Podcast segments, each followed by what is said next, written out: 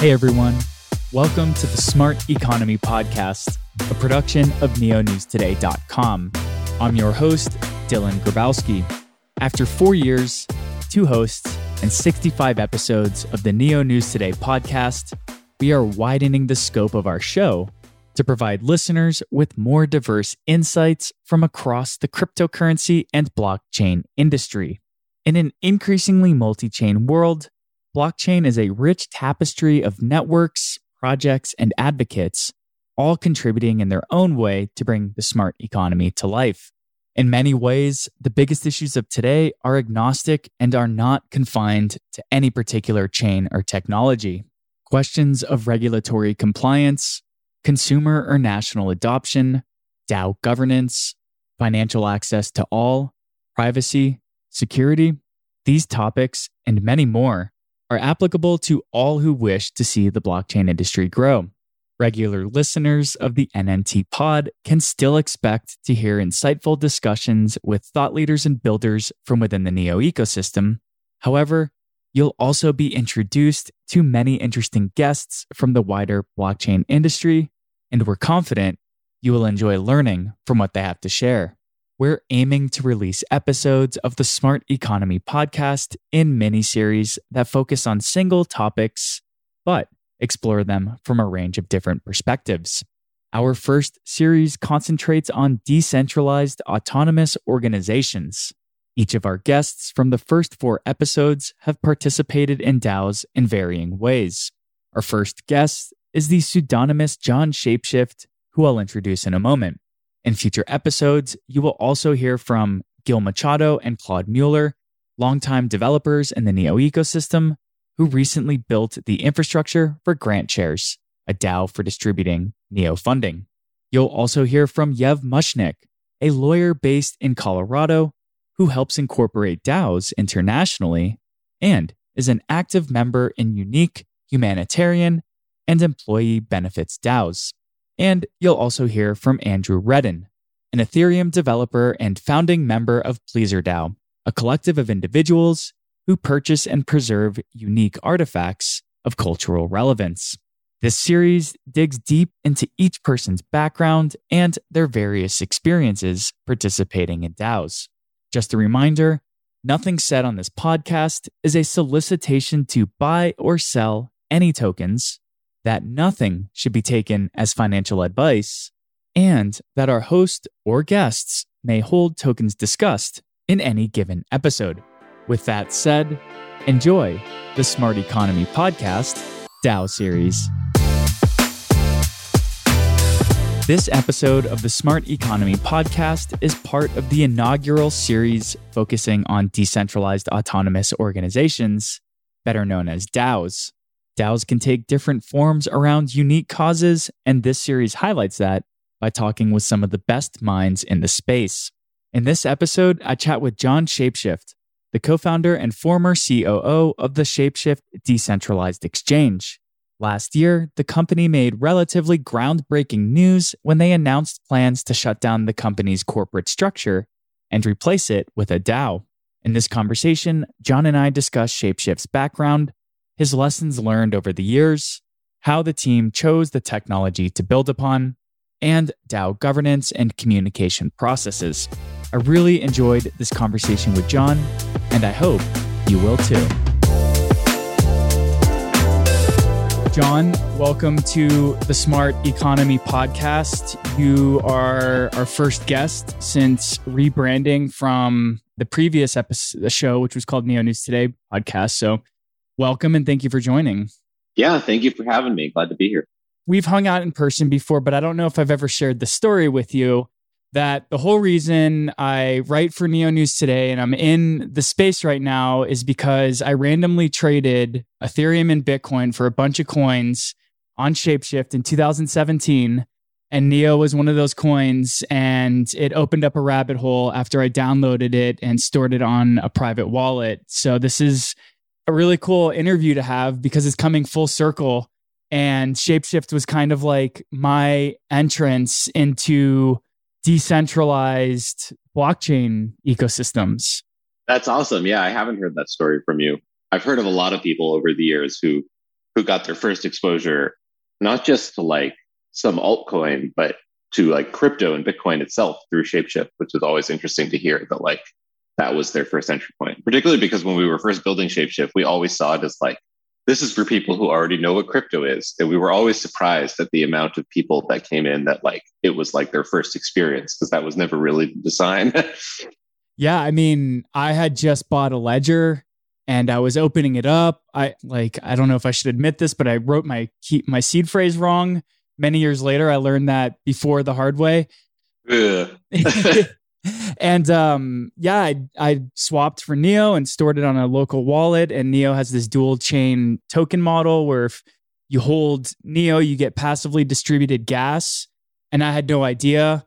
And seeing that little droplet of gas set me down a rabbit hole.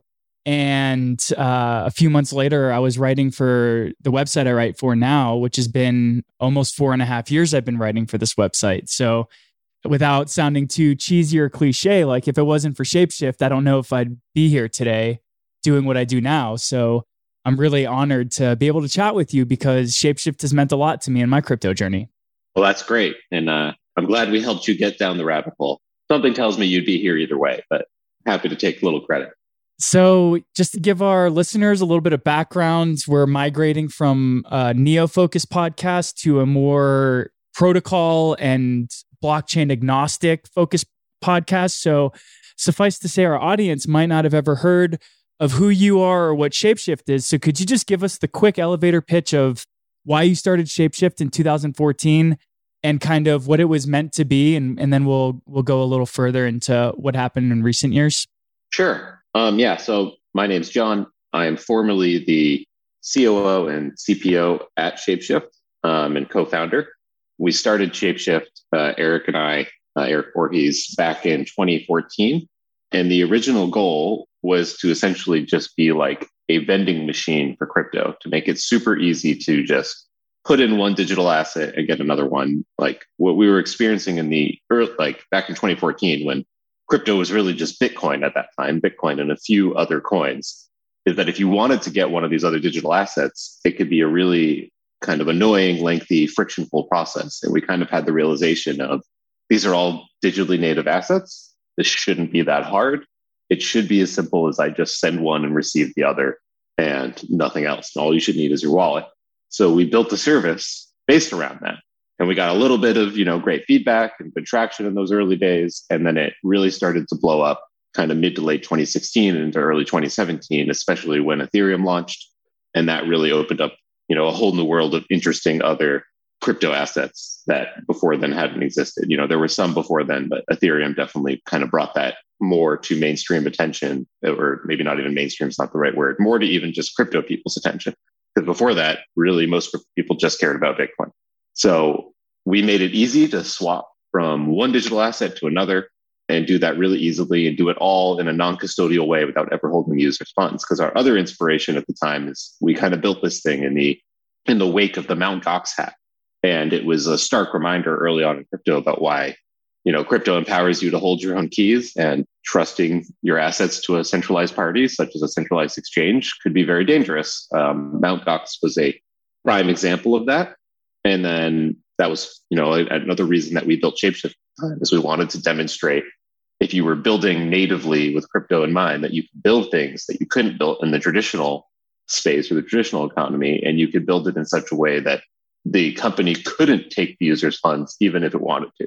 And that was how we built everything. So yeah, that was kind of the early background, and ShapeShift, existed for quite a while in that form up until last year, where as I'm sure we'll talk about, we decided to decentralize away the entire entity and become a DAO.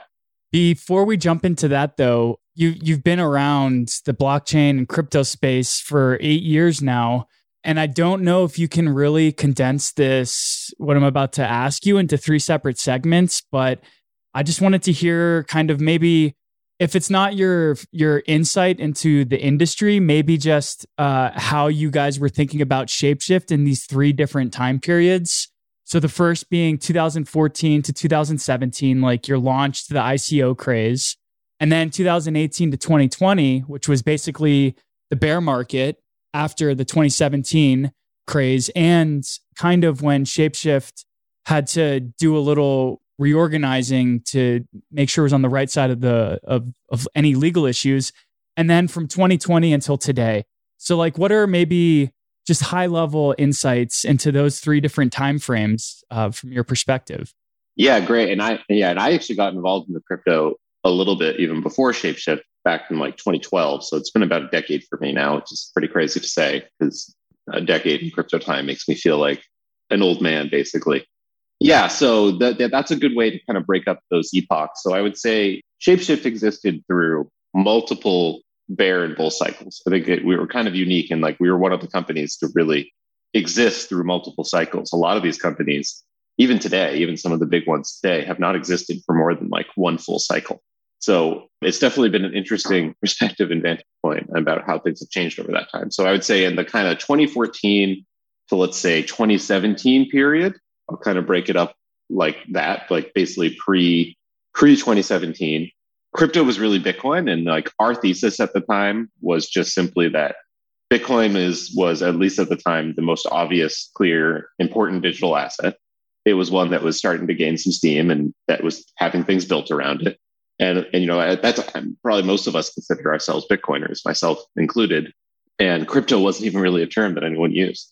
But at the same time, we kind of just started to become clear to us, at least to Eric and I, that there was going to be a world of multiple digital assets. We didn't know if there'd be 10 digital assets or 100 or thousands, but the kind of thesis was there's going to be more than one, and people are going to want to easily trade between them. And so we were kind of one of the first to have that kind of multi-chain thesis of like, there will be more than one blockchain, there will be more than one digital asset, people will want to trade between them, and that will be really important. That was well before multi-chain thesis was like a term in crypto. Now people talk about that a lot, but back then I think a lot of people thought we were a little nuts, and that was kind of our focus. And so we were building during that time with that focus of just building for this world where we thought the world was going, for this world of multiple digital assets. And, you know, we were gaining good traction, but we were still very small, just a couple people in a basement, basically a basement of our, you know, not like one of our basements, but our office was in the basement of an office building. And yeah, we were a small team building on this, having lots of fun, but, you know, building with very cutting edge crypto technology that was breaking all the time. So it was a lot of fun, but, you know, things didn't really get that crazy in that time. And that was just kind of our thesis that I think, like I said before, late 2016 and kind of early 2017 kind of marks the next epoch. That was actually when we were doing our Series A fundraise. You know, we had done some earlier fundraising. You know, a lot of it was self-funded by Eric at the time. And then we did a seed round with, you know, a couple earlier investors like DCG and things like that. But then we did a seed round, which was like our Series A round, our first big actual raise for the company. And that happened. We were working on that like all through the second half of 2016. It finally finalized in early 2017, but that was like a real slog. Like crypto companies were having a really hard time raising any sort of capital at that time. Not a ton of people, especially in the VC space, really believed in crypto. It still seemed like this weird fringe thing. So it didn't work that well. And we got a lot of no's. We eventually found the right consortium of people that actually wanted to invest in us, being led by Early Bird, a German VC fund.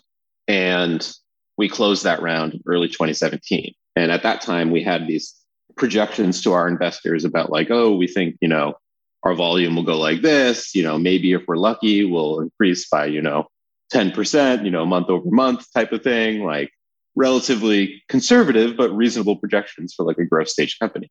And then like literally like a month after our fundraise, Ethereum had launched about 6 months before, so back in 2016, something like that. And the 2017 bull run started to occur. So that kind of shifted us into our next phase.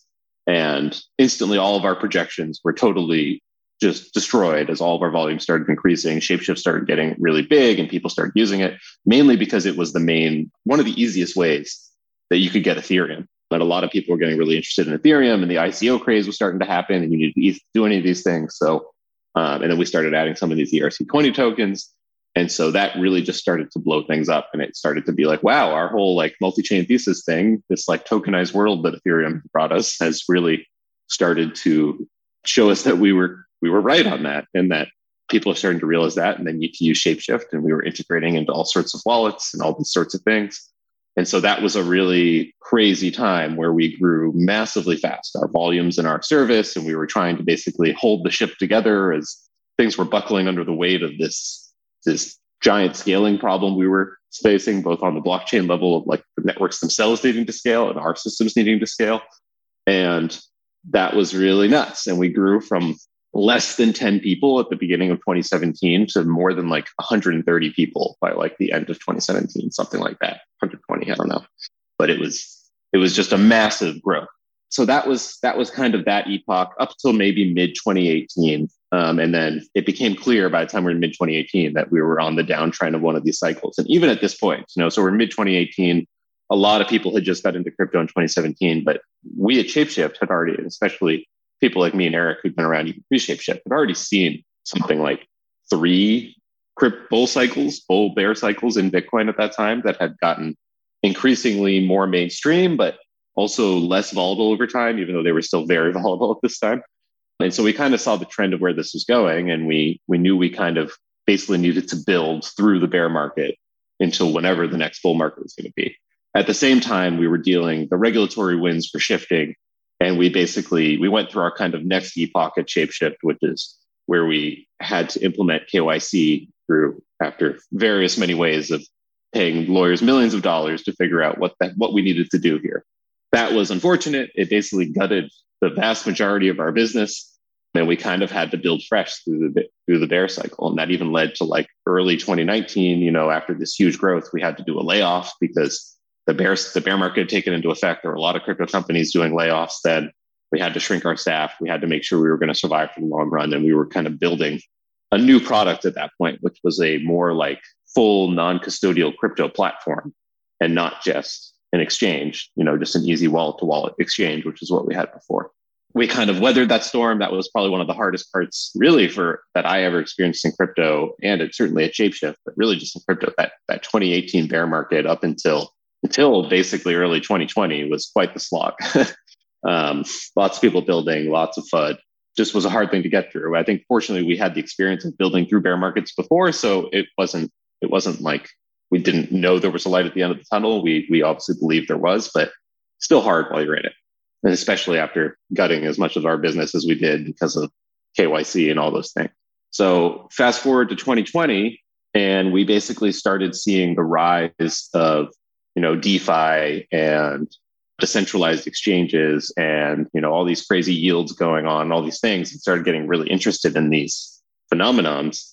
And we basically made the decision that we were going to replace our regulated activity. So like our main regulated activity at the time was that we were the counterparty on trades with other people. We held the inventory. When someone traded with ShapeShift, when they sent us Bitcoin, we sent them our Ethereum, et cetera. So our goal was to remove that regulated activity by starting to source all of our trading directly through decentralized exchanges. And this was, you know, kind of before it was clear that these things were big enough to handle that, but it was clear to us that they were getting big enough and that it was time to move that direction. And we kind of saw a lot of these DEXs as continuing the ethos that we started at ShapeShift, you know, non-custodial, the ability to trade these things with very little friction and easily. And so we really kind of bought into that thesis is like a continuation of our multi-chain non-custodial thesis. And we thought that was the right time to do that. And so I think it was either late 2020, early 2021, we released our first DEX integration, originally through 0x. So basically all Ethereum token trades started going through there. And then in April, we announced our integration with ThorChain right when they launched their mainnet, which basically allowed us to do cross-chain trades. And at that point, no more trading went through ShapeShift directly. It all went to centralized exchanges. And that was kind of the last major thing we did as a company. And then a few months later, we actually announced back in summer of just last year, 2021, that we were going to actually decentralize away the entire entity and open source our software and become a DAO. And that's kind of where we are today. Is the company has been mostly wound down. And the DAO is living every day, and like all the interesting development, all the open source code is being built out in the open, and it's really a community-driven product at this point, run by the ShapeShift DAO. And that's been honestly some of the most fun I've had in crypto in my last decade. It's just been watching this DAO and this community build itself and grow, and everything cool that's happening there on a daily basis has just been super awesome. So, you know, that's kind of the abridged, you know, story of ShapeShift from my perspective and some of those epochs we went through. But yeah, it's been quite the ride, and I'm sure there's a lot more detail in any of those specific instances, but kind of gives a quick overview. It's actually pretty funny. I had a handful of like intro questions that I wanted to ask, and you kind of nailed each one of them as you were going through that. I remember when ShapeShift announced that it was going to do KYC and AML, and of course, a lot of the blockchain industry kind of turned their backs on ShapeShift. You know, these guys are resting on their laurels. They're changing their ideology. They don't really care about decentralization. And, you know, I was in Colorado at that time, and I remember just understanding the risk that you guys were taking as the leaders of a corporate structure that could potentially be facing any potential legal issues. So I think I remember speaking with one of your employees that your user base dropped by something like 99% after you guys went KYC AML. And I'm proud to say that during 2019 and 2020, I was only buying Bitcoin and Ethereum through ShapeShift, storing on my KeepKey. So I was one of the 1% that stayed faithful. Well, thank you very much for doing that. But I also don't blame anyone who left because, you know, honestly, they had more frictionless experiences being offered by competitors that didn't require KYC, that were, you know, located in other countries, that weren't as worried about the regulatory situation. So like, I totally understand why I went to those users, but I also appreciate, of course, folks like you who stuck around and used ShapeShift during that time. And that was one of the great things about our move to the DEXs and our decentralization effort is we got a lot of those people who really still love ShapeShift coming back and like realizing that, you know, we were still true to our ethos. I think one of my favorites was people used to blast Eric on Twitter saying, you know, oh, you just did this because you're a banker shill and you sold out. And it was such a funny way to think about it. It's like we literally gutted 99% of our business, and people would tell us we were selling out. It's like, selling out to who? like who is making the money here? Because it's certainly not us. You know, and I guess timing is everything, especially when you run and own your own business. And DeFi summer of 2020, you guys were privy. You recognized what was available with these DeFi protocols. And then, you know, that's when we started seeing things like Yearn really start to take off. And so we're starting to see this robust sort of comprehensive nature of various different DeFi protocols. And I remember reading about ShapeShift going towards these, using these protocols in the back end and kind of just like giving an internal like woot, like you guys made it and here we are, and you get to come full circle and like you weathered the storm. So I think that that's one really cool part about what's happening with the decorporatization, the decentralization of the ShapeShift corporate structure. But this is a series on this Smart Economy podcast series is on DAOs. So I want to make sure that we do cover kind of like basics from the various different subject matter experts we have. So if you could just like tell me what a DAO is in your words and maybe the different types of DAOs, that could be a nice kind of springboard into the next portion of this conversation. Yeah, happy to do that. DAOs are a very big topic and they're very hard to define, in my opinion. Like people like to throw out these like very simple, you know, on its base level, DAO stands for Decentralized Autonomous Organization. But what does that mean? It means a lot of different things in a lot of contexts, and no two DAOs are really the same, and everyone's a little bit different.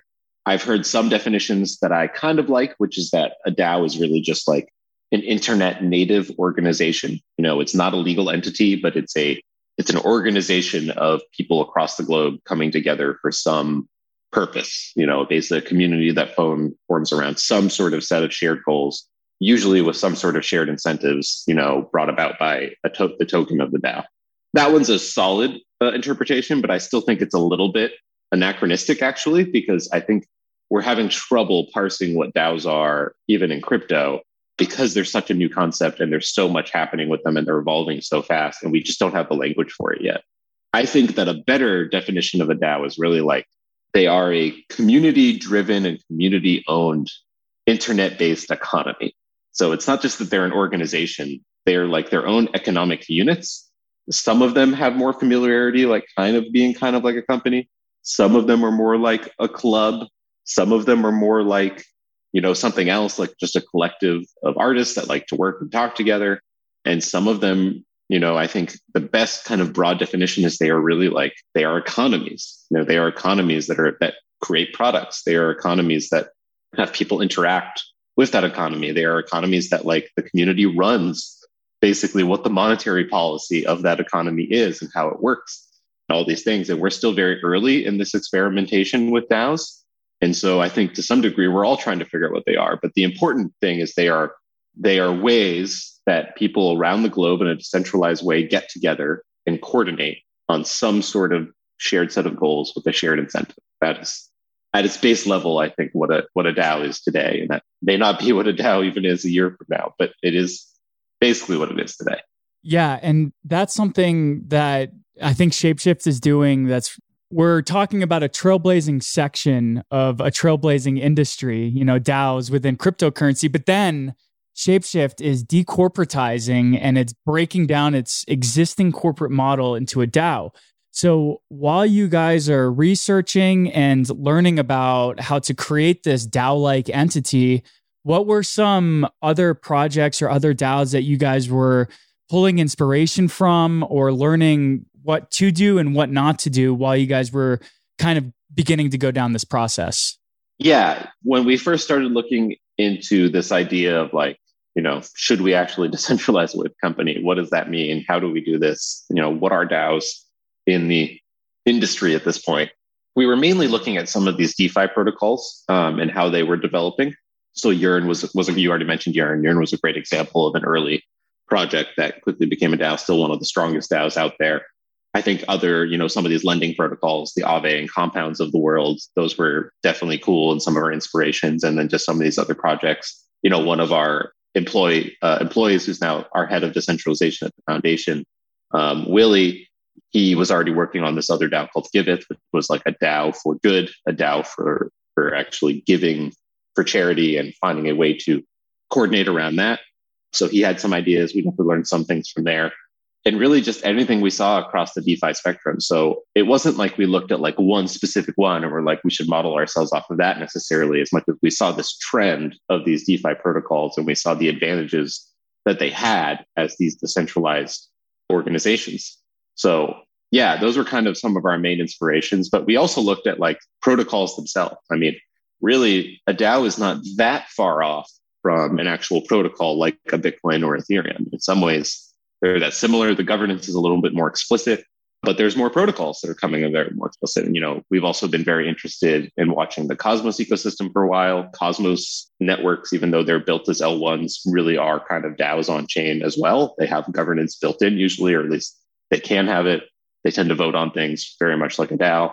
So we kind of were watching all these things across the spectrum, and they all kind of helped inform us on what we thought was possible with Shapeshift and the way we wanted to go. I also think that the DAO tooling just got a lot better. Like if we had tried to do what we did even a year beforehand, a lot of the tools that we rely on for the Shapeshift DAO just wouldn't have even existed. And we would have had to build a bunch ourselves, and that would have made it a lot harder. So we kind of came in my opinion, at the right time where we could basically go off of some of these tools that were starting to come about, you know, things like Gnosis Safes becoming much easier to use, things like Snapshot, you know, allow gasless voting so that people didn't have to feel like they had to spend money every time just to vote on governance, which would be a huge, you know, deterrent. All these things together just gave us kind of a roadmap of how we wanted to build this first iteration of the Shapeshift DAO, and then obviously let kind of governance and the community take it from there about how to evolve it. So you mentioned Gnosis Safe and Snapshot. When you were exploring what networks to build your infrastructure on top of, you've mentioned a lot of interest in the Cosmos ecosystem, but you know, maybe the majority of participants who are engaging in DAOs or DeFis or anything that's like not buy and hold of a cryptocurrency are probably more likely in the Ethereum ecosystem. So what was that kind of trade-off that you guys were having internally while you're having these conversations? Do we build this infrastructure on a widely used network, despite the fact that like we need a snapshot? Or were you guys you know, on the fence of whether to build this infrastructure on like newer ecosystems. Like I know Cosmos has been around for a couple of years, but in the grand scheme of things, it's still kind of new. So what was like the thought process like on which technology to build on top of? Yeah. So we looked at that. So we had actually launched the Fox token that we end up basing as the DAO's governance token years before. Originally, it was launched just as like a loyalty token that was rewarded to users for doing various actions on ShapeShift. There wasn't much of it out there. It didn't have much market, you know, or anything like that. But it already existed. So we already had this Fox token built. We had already had some ideas for it in the past that we hadn't really executed on for various reasons. And we realized this was a great time to move forward with that for the ShapeShift app. So it was already existing on Ethereum as an ERC-20. So I think we kind of had that path a little bit set out. And also, one of our goals was to really break Ethereum at one point or another, even people who may not have been hugely into Ethereum today, you know, something for ETH or ETH for an ERC-20 or one of these things. Ethereum transactions in the past were not necessary to do this on Ethereum. And also there was a huge momentum towards DAOs on Ethereum and the things they were building there and the tool sets. So all of that together, it made sense to launch at least the initial Fox token and all of our governance and our stuff on Ethereum. It just kind of had the network effect of what we're trying to go. It had a lot of our users. It had a lot of the people that were inspiring us in DeFi that we also airdropped to, but also we're ShapeShift. So we've never been tied to any one chain. We've always had this multi-chain thesis. And our idea was, yeah, even if we start with the token on Ethereum, it's totally fine if we then expand it to other chains. So our goal is that Fox is already on multiple chains today. It's already been bridged to a few other ones. And we think over time that will proliferate. And the idea is Fox should be able to exist on any chain. The DAO should be able to exist on any chain that the community wants it to. So it's not like we tried to set this in motion to be tied to Ethereum as much as it was the best way to go, given all those inputs at the time. And you kind of broke out a little bit through there. So I just want to reiterate, this is what I think you said, that Fox was already an ERC-20 that ShapeShift had launched years prior. And now that you'd had this token, you'd saw an opportunity and the composability was there to kind of build on top of. And you also wanted to reward early participants in the Ethereum ecosystem who also wanted to participate in DAO-like modules. And so that's why you kind of just like started with the Fox token, which you already had, but it was kind of a multi-prong sort of re-incentivize people for participating who had already participated. Yeah, that's pretty much it. So now you have Fox. Fox is what's used to vote. It's what's used to weigh your participation. So what does the process look like for individuals who want to partake in making a decision on a proposal? Maybe just high level first before we start talking about the workflows. Yeah. So ShapeShift has a specific governance process that's been set out by the community. It's already evolved a few times. So it's always, you know, somewhat subject to change by governance itself. But it basically starts with if someone has a proposal or an idea or something that they want to get funded from the community or get alignment from the community on, they start that, you know, they might talk a little bit in our Discord, you know, it's kind of where the community hangs out as a starting point, but eventually they'll post it as a form thread on our forum at forum.shapeshift.com.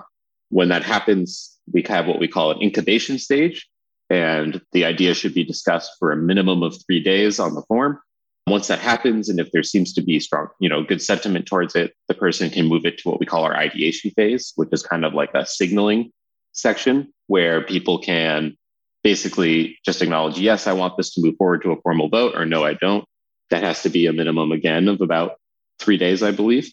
And then if it passes both those thresholds, and often it'll take a little bit longer as there's community feedback and people want to see changes and the author will do it or they'll discuss. Eventually, it goes to Snapshot for a formal vote. And with Snapshot, that's where the actual Fox voting happens. You basically just sign a message, a gasless transaction.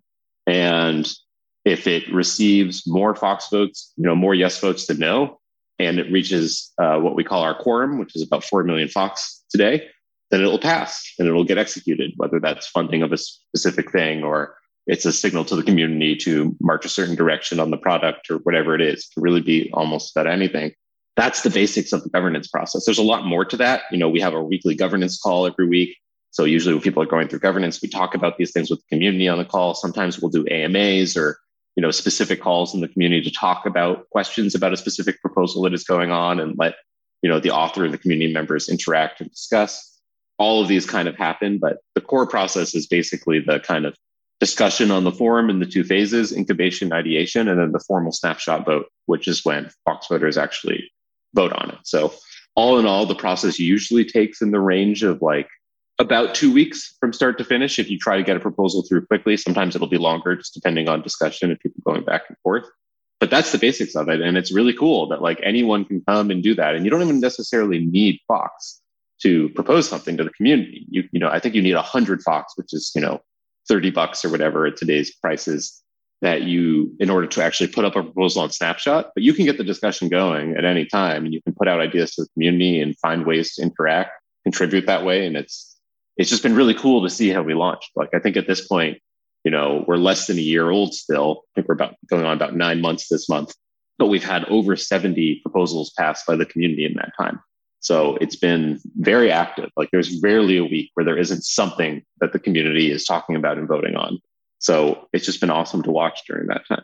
And what do you think is your most valuable forum for communication? Is it the ShapeShift form that people go online and they make these proposals? Or do you think that you find more of the value is extracted from the kind of like peer-to-peer real-time messages that occur on Discord?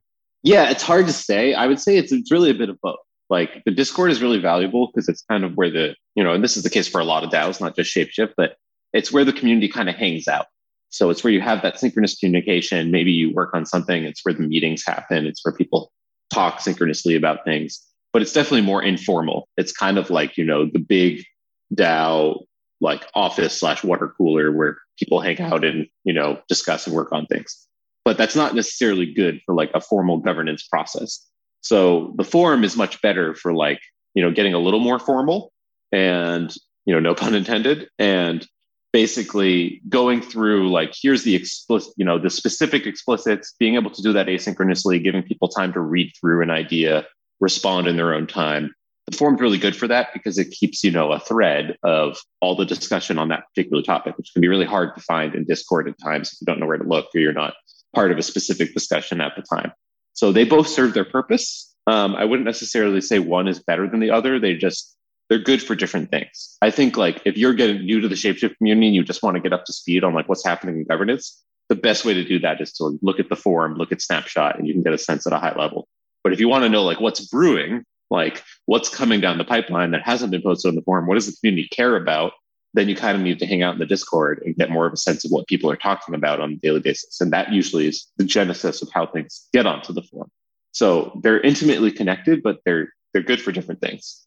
And when I take whenever I take a gander at what's going on in the ShapeShift DAO Discord, there's a lot going on. You know, you guys didn't just decorporatize and slap like a DAO label on. There are actual, what you guys call workflows, which are different areas that are being like actually developed. So you have like coders and developers, not just people who traded on ShapeShift a couple years ago. So what are some of the things that are being voted on? What are some of the conversations being brought up? What are some of like the protocols or applications or actual real world like things that I as a user can get my hands dirty with? What are some of the things that are being funded and being proposed? So yeah, I'd say one of the main areas that's talked about and has been self-organized through the DAO since Genesis is this idea of work streams. And so work streams are kind of like a group that is formed to work on a specific area of the DAO. So we have, you know, a product work stream, an engineering work stream, an operations work stream, a security work stream, you know, a marketing and growth work stream, et cetera. So there's all these various work streams that have basically made a proposal to the DAO and said something along the lines of, I should lead this work stream. Here's how much you should fund me. You should basically elect me to be the leader of this work stream. Here's what my goals are going to be. Here's how I'm going to do it. And I will have a term of 6 months, basically, to either show you I've delivered on my goals or not. And I'm going to hire people into my work stream and we're going to work on these things together. So like, that's one of the main ways that kind of work gets done in the DAO is, you know, a work stream gets elected, they go through funding cycles, the community reevaluates if they think they're hitting their goals and if they should get more funding or increase their funding or, you know, cut some of their funding or whatever it is, you know, very kind of similar to like companies' budget cycles. But the difference is that there's no, you know, centralized authority saying, you know, cut this budget, do this with that budget. It's really up to the community. And these people have to kind of get elected as what we call workstream leaders in order to do anything with them. That's been awesome. It's definitely been one of the strengths of our DAO is that we have these various work streams. And then alongside that, we also have these various people that either the you know, governance itself might put out bounties, or the work streams or other people in the community might put out bounties. So we have a lot of other contributors who are contributing to work, basically to the product, to the community, whether, even if they're not in a work stream, you know, they might come in and pick up a bounty. They might live off of bounties. They might do a little bit of both, you know, contributing in this way to a work stream, picking up bounties over here. And all of that's been working really well together to the point where like the engineering work stream, this has been one of my, you know, things that I've been very proud of seeing is that they cannot put out bounties fast enough before developers from the community come and just pick them up. So like if they put out 10 bounties in a week, all 10 will get done that week. And that's been incredible to watch over the last few months because that was not a foregone conclusion that we would have that much interest in our code base and this open source code and getting people up to speed and contributing. So that's a big part of it. I mean, other things that happen pretty often in governance are things around the DAO treasury. What should we do with our various, with our treasury? Should we put it to work in DeFi? How do we allocate? How do we get exposure to stable coins to make sure the DAO has enough, you know, to last through a bear market if we get into a really bad bear market? Things like this. There's a lot of discussions around that. Tokenomics of the DAO is a big thing. There's a tokenomics work stream. All these things are all parts of governance. And then some of it's also just like signaling stuff. Like the product work stream at one point put up a governance proposal saying like, here's our current roadmap. Like, does the community like this roadmap? And, you know, that gets voted on kind of as a signal forward about whether the community feels like we're going the right direction or not, or the product, at least the product work stream is going the right direction or not. So all those things kind of get wrapped into governance and all sorts of other things, you know, funding on various budgets, addendums to those proposals when something changes. Those are all pretty common across the DAO. Yeah, and I think it's really just something of importance to highlight that when ShapeShift did decorporatize and decentralize, there was a working platform where trading was going on and individuals could use the ShapeShift beta trading platform. So you have this interesting concept of this already pre-existing product, and now you've taken away your corporate model and you have people volunteer or propose changes and they ask for funding for that. So are you seeing a lot of your former W-2 employees are individuals who are picking up the ball for these particular work streams? Are you finding random anons from crypto Twitter are getting involved? Who are the types of individuals that are now contributing to ShapeShift and how has it surprised you maybe? Yeah, it's a great question. The answer is really, it's kind of all of the above. So ShapeShift, I think, was lucky, or like we had a really good core for our DAO in that we were this company that operated for, you know, nearly 8 years before we decentralized into a DAO. And so that did mean that a lot of the people that, you know, were incentivized to and wanted to contribute and were familiar with ShapeShift were former W2 employees and kind of helped us form like a nucleus of the DAO, a nucleus of our culture. But very quickly, we had other people join from the community who were not former W2 employees. And we've had devs join that way. We've had people on pretty much every type of work stream, operations, product, et cetera, come in from the community who we didn't know. And they started as anons, or maybe we got to know them through Twitter, or maybe someone introduced a friend who was interested in DAOs, or like all of that kind of happened organically. So at this point, I would say it's about half and half. I probably even more less than that, actually, because I think by last, what I heard is something like we've had nearly 100 contributors, like, you know, just in the last few months that have contributed in some way and gotten paid some way. About half of those are probably on work streams, and about half of those are various contributors, you know, via bounties and other parts of our ecosystem. Probably less than half at this point are former W2 ShapeShift employees. There is certainly still a good core nucleus of that, but so many people have showed up in the community, and some of our best contributors are people that, you know, I didn't know at all less than a year ago, but just kind of show up and throw their hat in the ring and say, hey, I want to contribute. How can I help? Like every day at this point in the Discord, we see people showing up being like, hey, I'm super interested in this. It's super cool. How can I help? Some of those people just say that and you never hear from them again. And that's fine. But some of those people show up and they become, you know, very regular active contributors, you know, all the time. So like a lot of people in our marketing and growth work stream came from that portion, people in engineering, people in operations, and they're some of our best contributors. So it's really a mix of all those things, but like, it's one of the awesome parts of the DAO is like someone can just show up and start helping. Like you don't need to apply for a job. You don't need to like give someone your resume or even necessarily tell us your real name. You either just contribute value or not. And there's pretty much opportunities for anyone, no matter what their skill set is.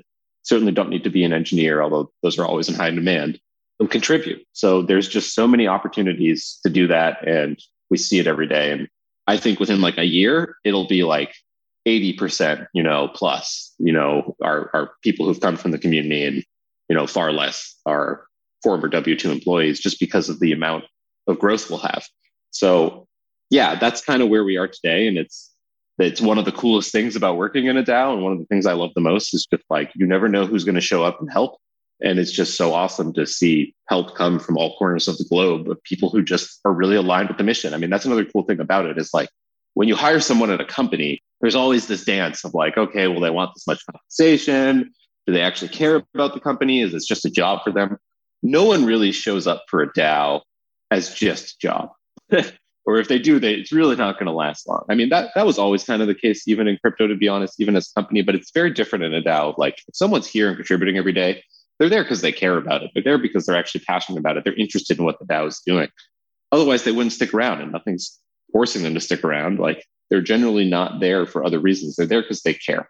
So that's been really awesome to just see that and the type of people that brings. Wrapping up, because I know we both have a tight deadline. I think one of the last questions I want to ask you is, what is the best way to, whether it's emotionally or financially or whatever, what's the best way to invest back into your DAO, into your DAO's community, so that this thing can not only survive, but thrive as well? Is it through the treasury? Is it through the GMs every morning? What is it? It's funny with the GMs. I just saw a post on Twitter today, actually, that someone measured the GMs per like Discord, and the ShapeShift DAO was like number 4 or something of all these ones they measured of like amount of GMs, which was pretty hilarious. Congrats. Yeah, I like that. Yeah, I think the best way to get involved and contribute is simply to, well, there's a couple things. I mean, obviously you can buy the Fox token if you're interested to be part of governance. That helps the DAO in having more interested, you know, people that are token holders and voters. That's the easiest way probably in terms of if you just want to throw a little money at it. But more importantly, I think, is if you want to contribute or you want to get involved in the community or just see what's going on, you don't even necessarily have to know you want to contribute, but maybe you just want to learn about what's happening in the community and then see if an opportunity arises. That's how a lot of people start, I think. The best way is to simply jump into the Discord, start hanging out in the channels, check out the forum, check out the snapshot and what proposals are going on, and join a call or two. You know, like we have a couple of weekly calls that are really popular that are really good ways to get it. You know, some of my favorites are like our weekly tokenomics call every Tuesday is always really awesome and well attended, and our weekly governance call Thursday. Like if you just want to get a high level sense of what's happening in the DAO on like a governance level, best way is to simply join the Discord, check out the forum, join our governance call, you know, spend an hour a week listening along. You get a really good sense at that point. And as you do this, you'll probably find other opportunities. You'll see people talking about things that interest you, and you'll be like, hey, maybe I could help with that. Or someone brought up this idea, you know, thing, and they need help on this thing, or they need someone to write something, or they need someone to go talk to someone else about partnerships. Like, this is something I could do. Like, you will naturally find opportunities if you just kind of jump in and start being part of the community that way.